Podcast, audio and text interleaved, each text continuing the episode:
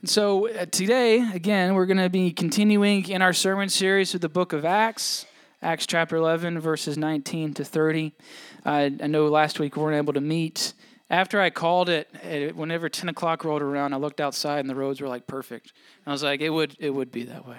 I don't know how it was in Gray for you guys, but it was, it, it, it was, it is what it is. It doesn't matter. Um, so today we're going to continue again in our in our sermon series through the book of Acts.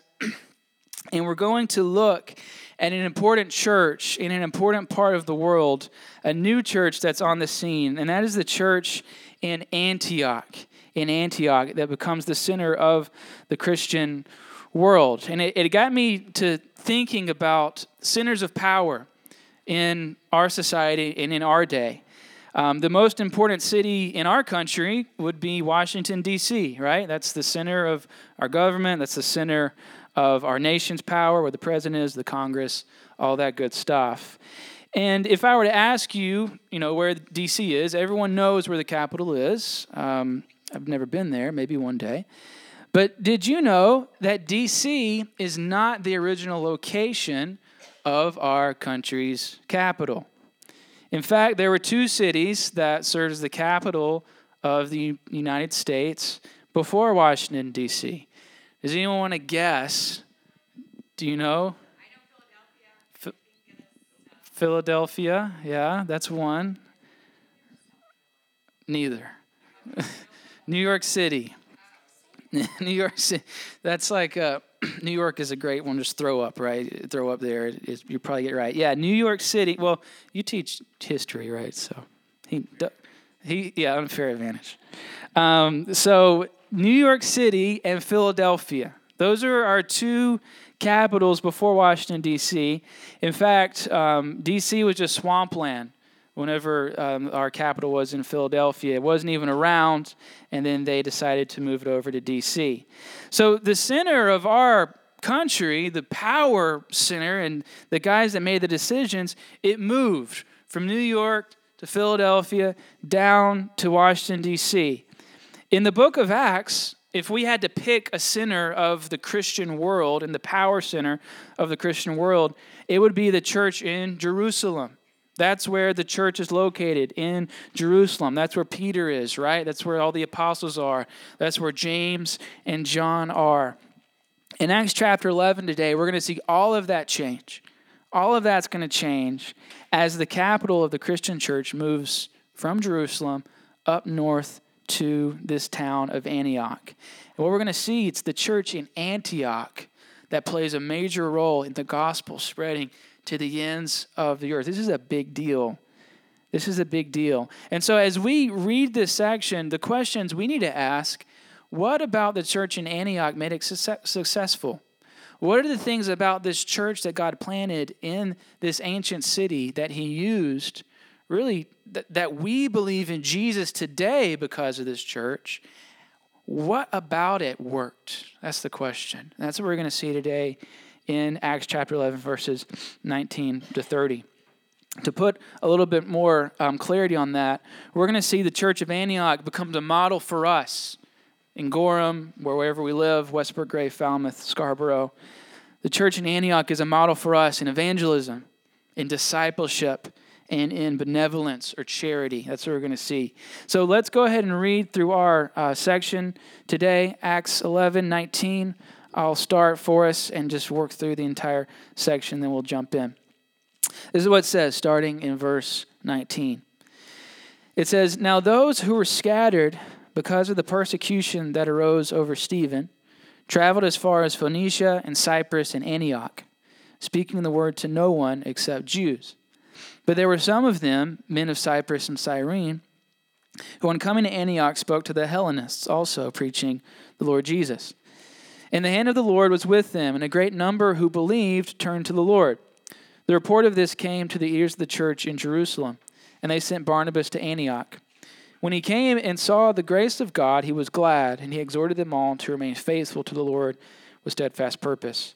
For he was a good man, full of the Holy Spirit and of faith and a great many people were added to the Lord.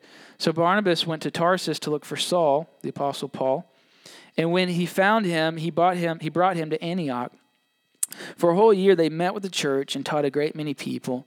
And in Antioch, the disciples were first called Christians. Now, in these days, prophets came from Jerusalem to Antioch, and one of them, named Agabus, stood up and foretold by the Spirit that there would be a great famine over all the world. This took place in the days of Claudius. So the disciples determined everyone according to his ability to send relief to the brothers living in Judea, and they did and they did so, sending it to the elders by the hand of Barnabas and Saul.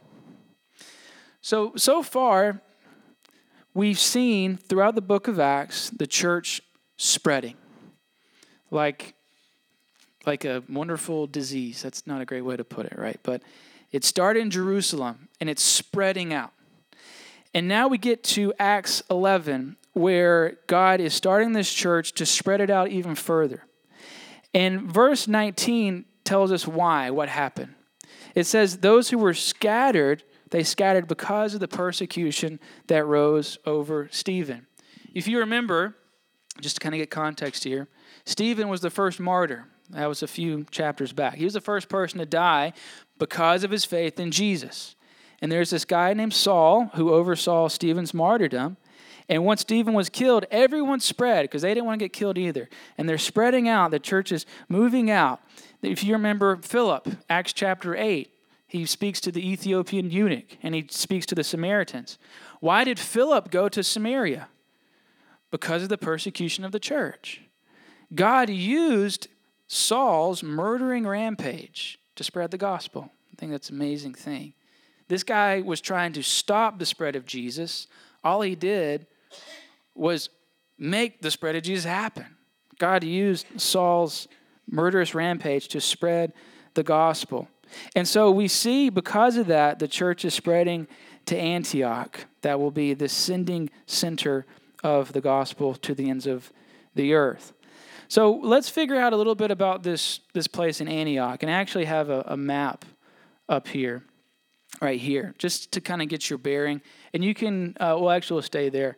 So I think it's helpful for me as we're talking about places just to know where it is on a map. That brings a lot of clarity to me, okay? It's kind of dark.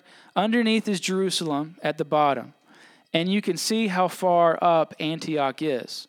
So get a picture of the world in your head. This is the Middle East. This is the Mediterranean Sea, uh, modern day, you know, Syria there, Iraq, Iran's to the right. Underneath is Israel. So that's where Antioch is. Now go to the next picture. That's where Antioch is. You see the star. Do you see the strategic placement of this city? All of the gospel, all of the rest of the book of Acts and the writings of, of Paul happen north and left of there in Turkey going towards Italy. All of all of that's written in the Bible from here happens in these areas. And you can see how Antioch is a perfect place for the church to be so the gospel can spread to this area. It doesn't go east, it goes west. And it all starts in this town of Antioch. Antioch is a big city. It's the third largest city in the Roman world behind Rome and Alexandria. For you know comparison, Chicago is our third largest city behind New York and Los Angeles. So it's it's a really big city. It's a political capital of the world, uh, of that area of the world. It's a commercial center, trade routes coming from you know Asia, coming through there, getting to the Mediterranean Sea. They all go through Antioch a very diverse city. A lot of different people live here. It's not just Jews. In fact, it's minority Jewish folks, Gentiles, people of all different beliefs, of all different nationalities. And it's also a very pagan city. These people don't believe in Jesus. That's not strange because no one really believes in Jesus at this time, right? That's why they're doing what they're doing. But these people, they worship the Greek and Roman gods of the day. There were temples, there were um, sacrifices to these Greek and Roman gods. And um, and they, they didn't really have a, a great moral code, right? They didn't they didn't really follow the God of the Bible. Um, some of this worship involved what's called cult prostitution. So kind of nasty stuff going on in this place. This place is ready for the gospel. This place is ready for a message of salvation. This place is ready for the word of Jesus to come and preach, be preached to them for their salvation. And so today, with all this background and, and, and getting sort of a recap of where we're at, what are the things about the church of Antioch that we could learn? Why was this church successful? I, I, I, I just want to sort of appreciate that. These people are Jews going to a Gentile region, people that, you know, Jews and Gentiles, they don't get along. A lot of, you know, cultural barriers there. To preach a message of Jesus that's foreign, and they've never heard before, and they're able to do it. They're able to be successful.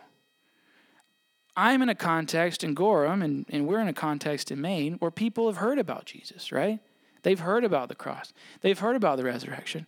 And they still don't want to listen to it, right? people still don't want to listen to it. These people are so much farther away from that. I'm, most of the people in Maine, right, are white. I mean, I don't have that, that barrier.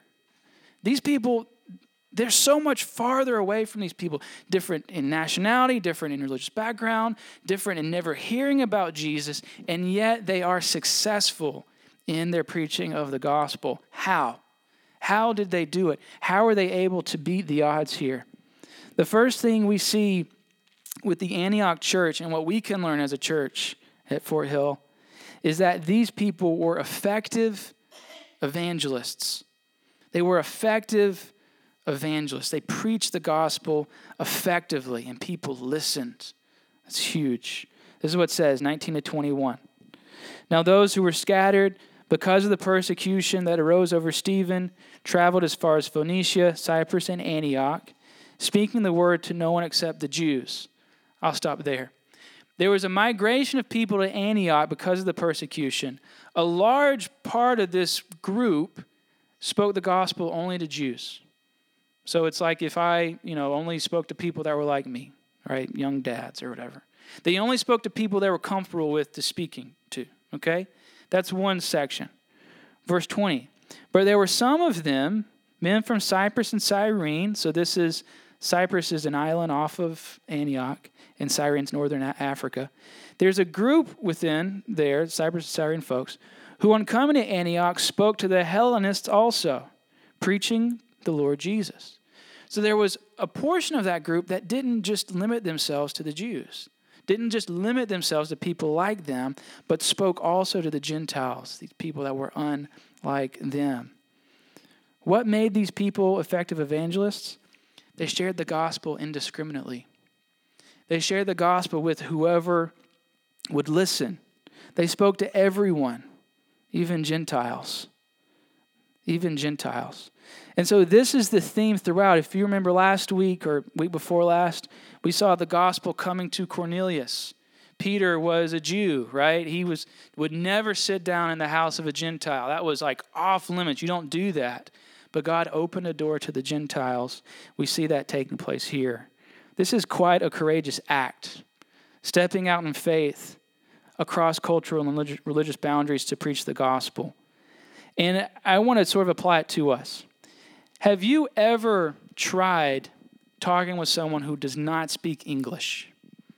Have you ever tried to do that? I don't know if you ever tried it. It's really hard. It's really awkward and weird, right? Um, I know I, I've been up here, I'll talk to people that do speak English but have a really thick accent, right? Especially the French folks. I remember delivering furniture to a guy in Biddeford. I had no idea what he was saying. And I didn't know that was still around, right? This is an old guy, very thick French. I had no idea what he was saying. And you're trying to communicate, right? Um, whenever I, I got to go to, to China in college, and I went to KFC and I was trying to order a number six right? And I'm just like, number six. And I'm pointing and I don't know what I got. You know, it, I didn't die, so I'm, you know, it, it worked out for me. But you know, it's it's hard to communicate with people that are not like you, right? Um, especially if they don't speak the same language as you. And, and then we try to say what we're saying slower and louder, as if that's going to help out, right? if I just say it slow and loud, you'll hear what I'm saying, right? Um, now, carry this over to trying to share the gospel with someone, even if you speak the same language. Because if you're sharing Christ with someone who's lost, you're, you are, you're speaking a different language, even if you're speaking English. We're speaking a different spiritual language, right? We're speaking a different worldview language. We're speaking things that people in darkness cannot understand apart from the work of the Holy Spirit. These are deep things that God has to open up people's minds to hear, and it's, it's not easy to do. And yet these people did it anyways. They just sowed the seed to all that would hear, to all that would listen, even people like the Gentiles. And so if we're going to follow the example of the church of Antioch, I think there's two questions we need to ask ourselves. The first is this Do we know the gospel enough to share it? Do we know the gospel enough to share it? Could you sit down with someone and walk them through the gospel, the good news of Jesus? It's the first question. And then uh, associated with that, could you show people in Scripture where it is? Okay, that that's one big question. The second one I would say is even more important. Are you willing to do it? One, do you can do you know the gospel enough to share it? Two, are you willing to do it? As I think about myself, I know the gospel. I think we all know it. But more often than not, I'm not willing to share it. It's a hard thing. It's not a head thing. It might be a head thing, and that's easy. You can just learn it, and there's ways to, to learn the gospel, and and we I'm sure we'll have a, a training course on that at some point. But it's mostly a hard thing. Are we willing to share it? Are we willing to share it indiscriminately? Are we willing to get uncomfortable? Are we willing to walk past those boundaries that present themselves in day to day life, whether it be you know cultural or relationship boundaries, whatever? The bigger issue is not the head issue, it's always the heart issue. And so as we as I think about this, understanding that effective evangelism is really a matter of the heart, not a matter of the head. We have to have a motivation that's greater than a, than a, a mental motivation. It has to be a heart motivation. It has to be motivated out of love. This is what 2 Corinthians 5 14 to 15 says. This is Paul talking to the church in Corinth. He says, For the love of Christ controls us, because we have concluded this, that one has died for all. That's Jesus. Therefore, all have died. And he died for all, that those who live might no longer live for themselves, but for him who for their sake died and was raised. They understood the gospel enough that it not only changed their minds, it changed their hearts.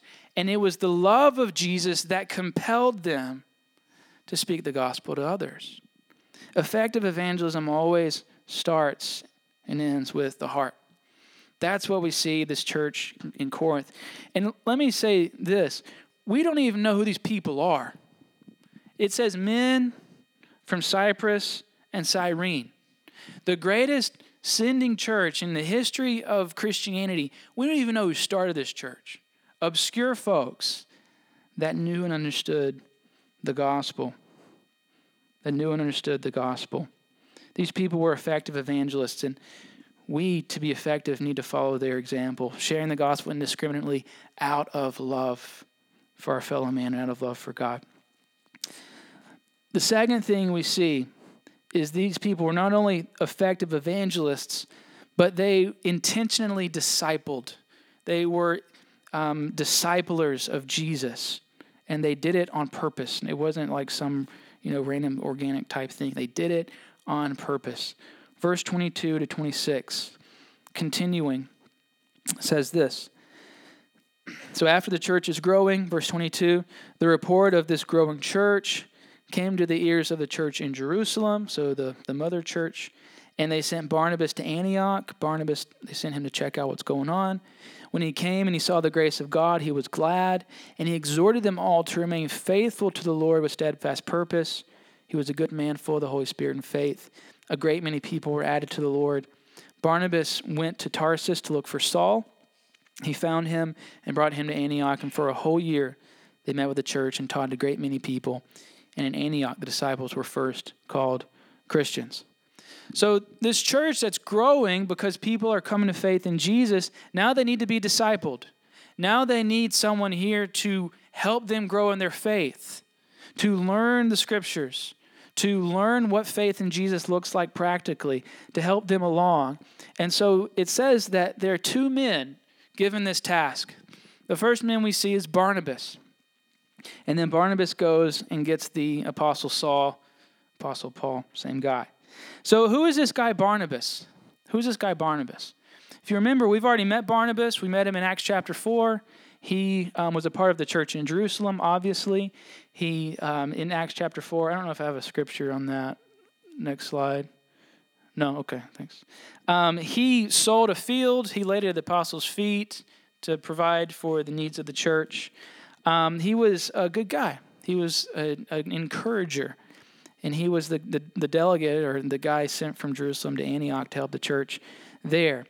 And so um, Barnabas plays an important role not only in Antioch, but in the rest of the book of Acts. He is the guy who brings the Apostle Paul to Jerusalem. We kind of skipped over Paul's story, but um, just quickly to recap Apostle Paul meets Jesus on the road to Damascus.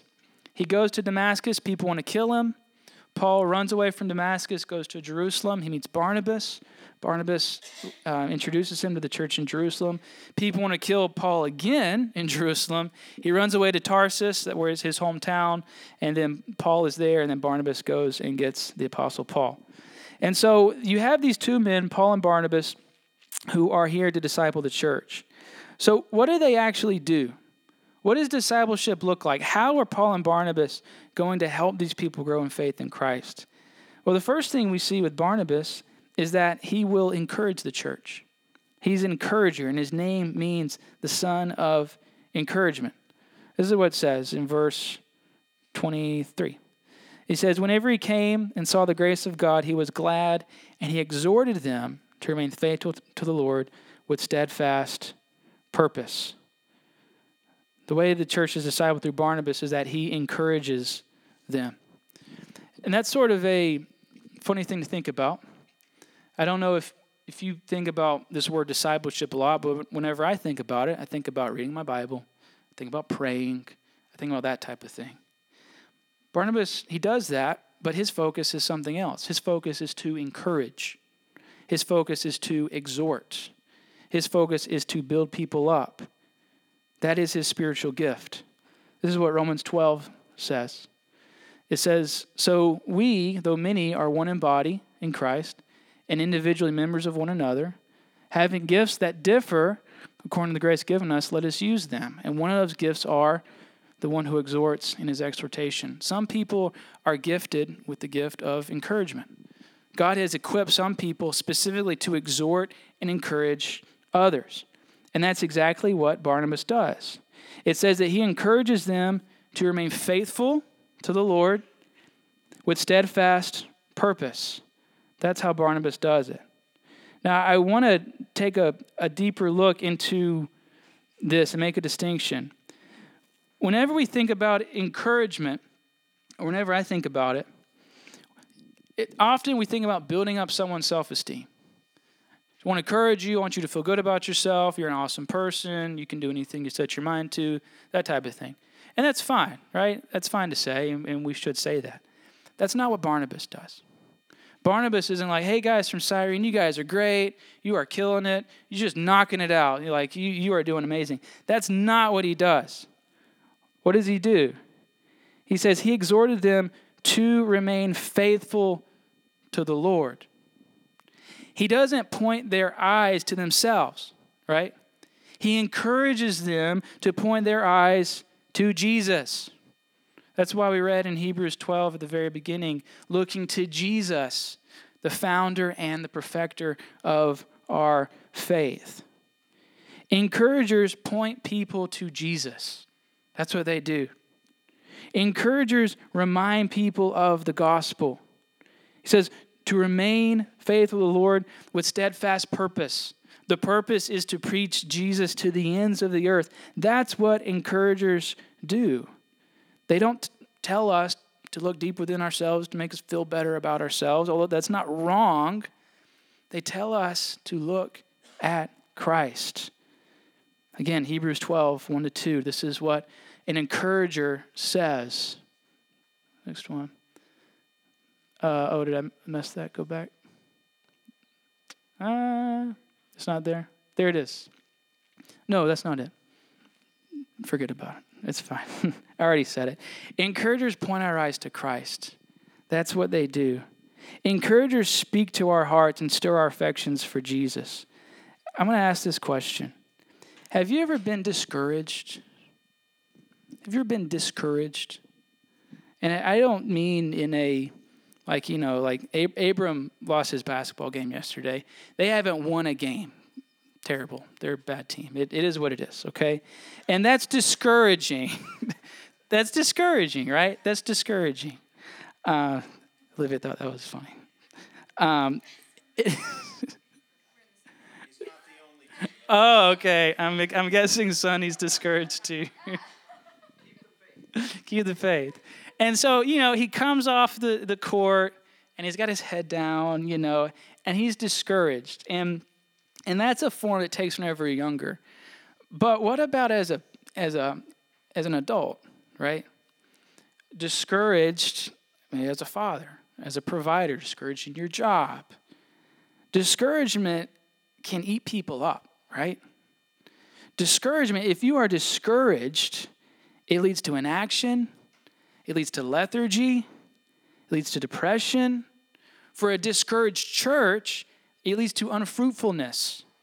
If you are plowing away and nothing's working and, and you got all these people telling, you know, trying to chase you out of town, it leads you to not want to do anything. You're discouraged.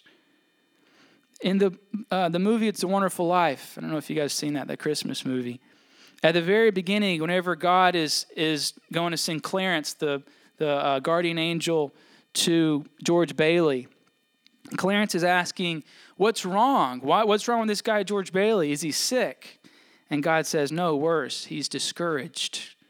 And then if you go, if you watch the movie, you know that George Bailey tries to kill himself. And then the angel is there to stop him. We need encouragers because we are prone to believe lies. We are prone to believe lies about ourselves and lies about God.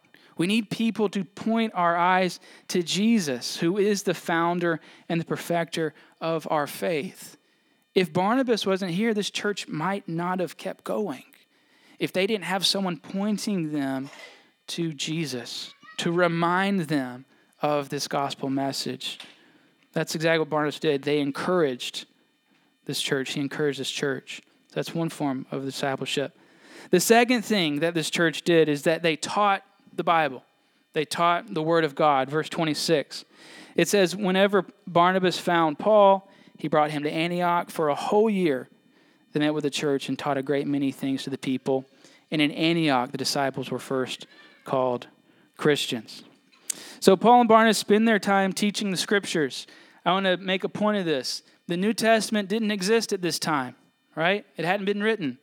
All of the books in the New Testament, Ephesians, Colossians, all that, they were written to churches that Paul started.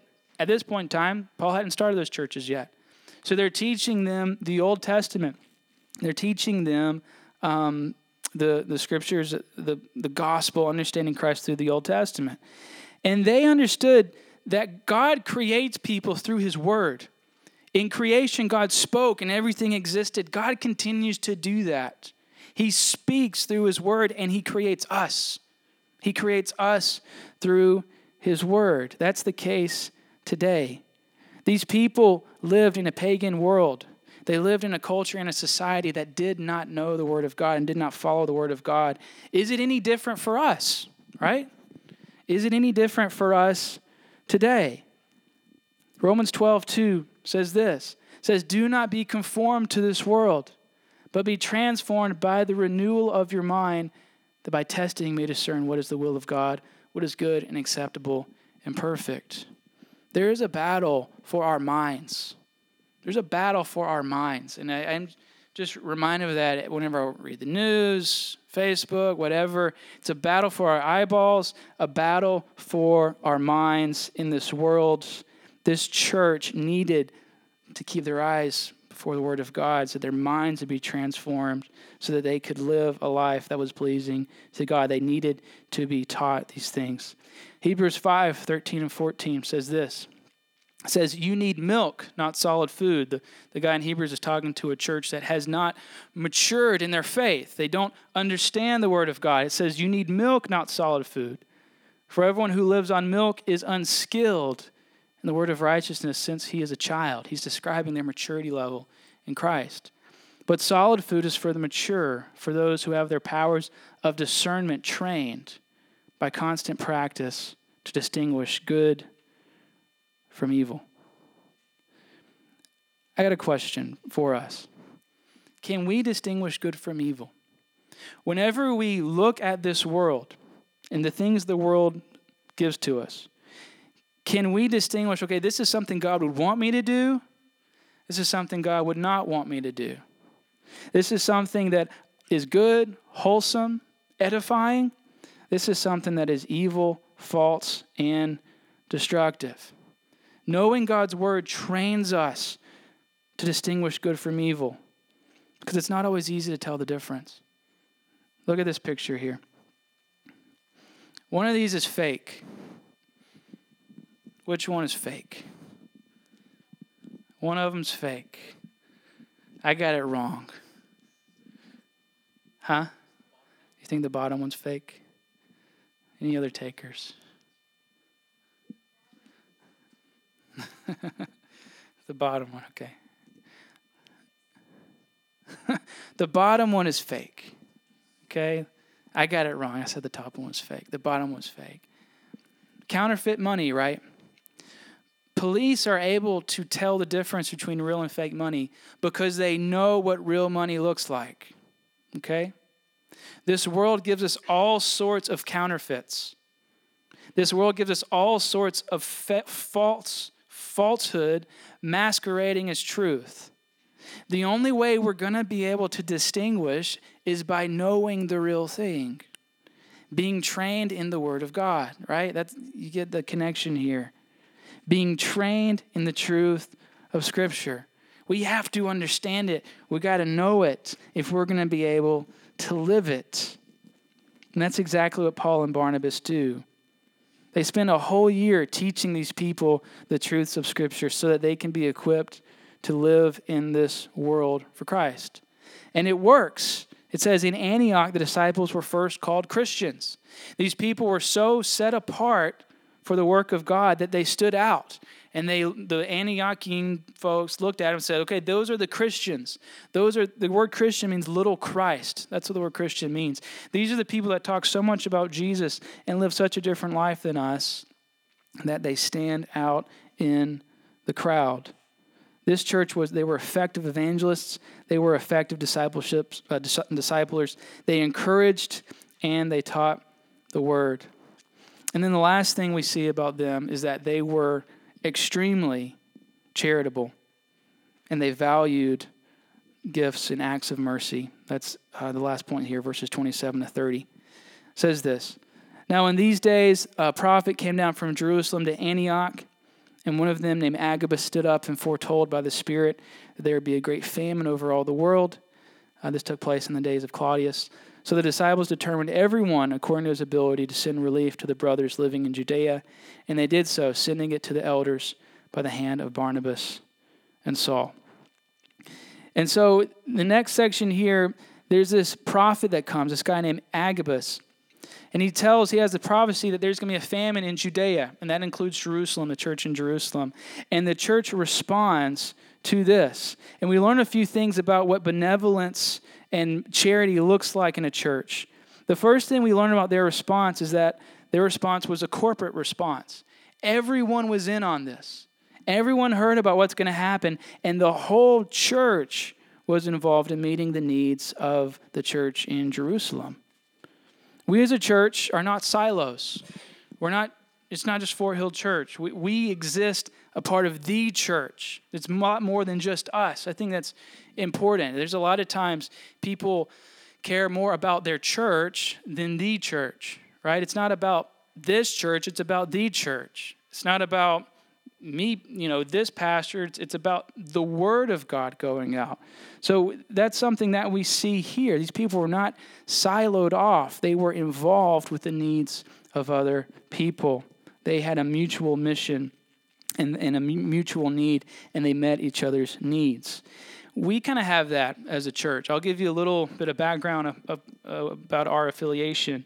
We, as a church plant, are planted out of the North American Missions Board, the um, I believe the largest church planning agency in the country. Um, we are connected with other churches within the North American Missions Board.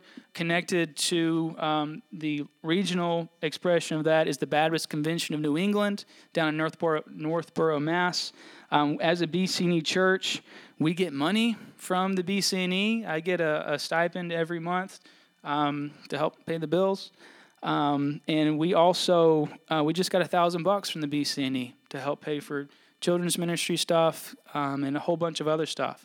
So we kind of already have that. We we don't have to face a famine, right? We're not worried about that. But there's a ton of things that come up. So we kind of already are a part of that corporately, meeting each other's needs.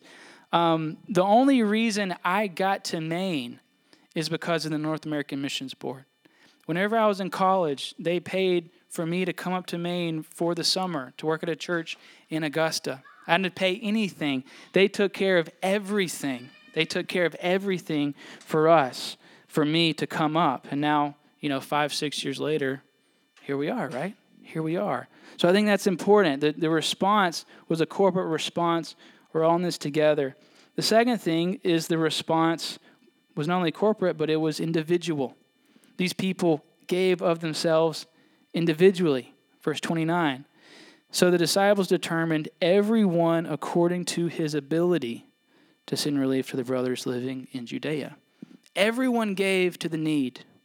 Everyone emptied out their pockets, giving to this, this need, this famine that's coming. This is what 2 Corinthians 9, 6 to 7 says. Whoever sows sows sparingly um, will also reap sparingly. Whoever sows bountifully will also reap bountifully. Each one must give as he has decided in his heart, not reluctantly or under compulsion, for God loves a cheerful giver. I love this passage because it brings to clarity to what giving is all about. You could give a billion dollars Jeff Bezos could give all of his money. And if he gave it reluctantly, if he gave it under compulsion, if someone had to rip the check from his hands, it would not be pleasing to God. Right? That's what it says. God loves a cheerful giver. Not a giver, a cheerful giver. Giving is always a condition of the heart. This church, their hearts were right and they gave. They responded to the need and they gave. Whenever we give, we trust God to provide out of the remainder of what we have. Whenever we give, we have joy in knowing the money that we give is meeting a need. Whenever we give, we are providing for a need that's not met someplace else. So the church in Antioch is an example to us in this. They were charitable. And, and I, they didn't have anything either, right? They just moved there, right? They, they didn't have anything. And they gave it anyways to the church in, in Jerusalem and Judea. So as we look at this church in Antioch, just wrapping up now, God has provided abundantly for us. Let me just say that. As a church, I mean, to be here, it's nothing to meet here, right? The church doesn't pay me anything. I have my own job, so there's no overhead here. We have like zero overhead as a church. We were just doing the budget the other day. We we have so much room, and I, that probably won't always be the case. We're not going to be here forever, right? It's not that big of a place. But we have so much ability to give, so much ability to save, to keep costs low, to give us the ability to meet needs in our in our communities. It's, it's an amazing thing. And that's the example that the church in Antioch gives to us. And so, as I think about this church, they shared the gospel with everyone. They were bold, they had love, they discipled, they encouraged, they taught the word, and they gave of themselves. If we are going to be successful here, we got to do the same thing. We have to do the same thing evangelize, equip, disciple, and give. And so, I encourage you to pray over that. Where are you in these things? Do you know the word? Do you know the gospel? Are you willing to share it? Do you study it? What do you need? How can I serve you? How can I encourage you? How can I love on you? How can I help provide for you as a pastor, me individually? How can I do that so that we can be a church after the pattern of Antioch? Because if we are, then people are going to get saved. It's going to happen. And so let's be praying in this direction. In fact, I, I thought about naming this church Antioch, Antioch Church. I didn't want to throw people off, so I chose Fort Hill.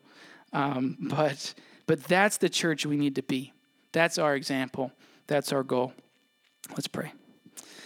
Uh, dear Lord, just want to thank you for your, your word, Lord, that shows us an example of a church that gets it, a church that. Um, that really changed the world. And there's no, there's no other way to put it. This church changed the world um, through through their ministry, God.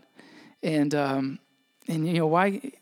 You, it's not like you stopped doing that through churches. It's not like you're like, well, we already had one Antioch. We don't need another. That that's not how you work, Lord. You still change the world through your people and what does it look like for our church to change the world? What are the things that we need to do to, to have the impact that Antioch had, Lord?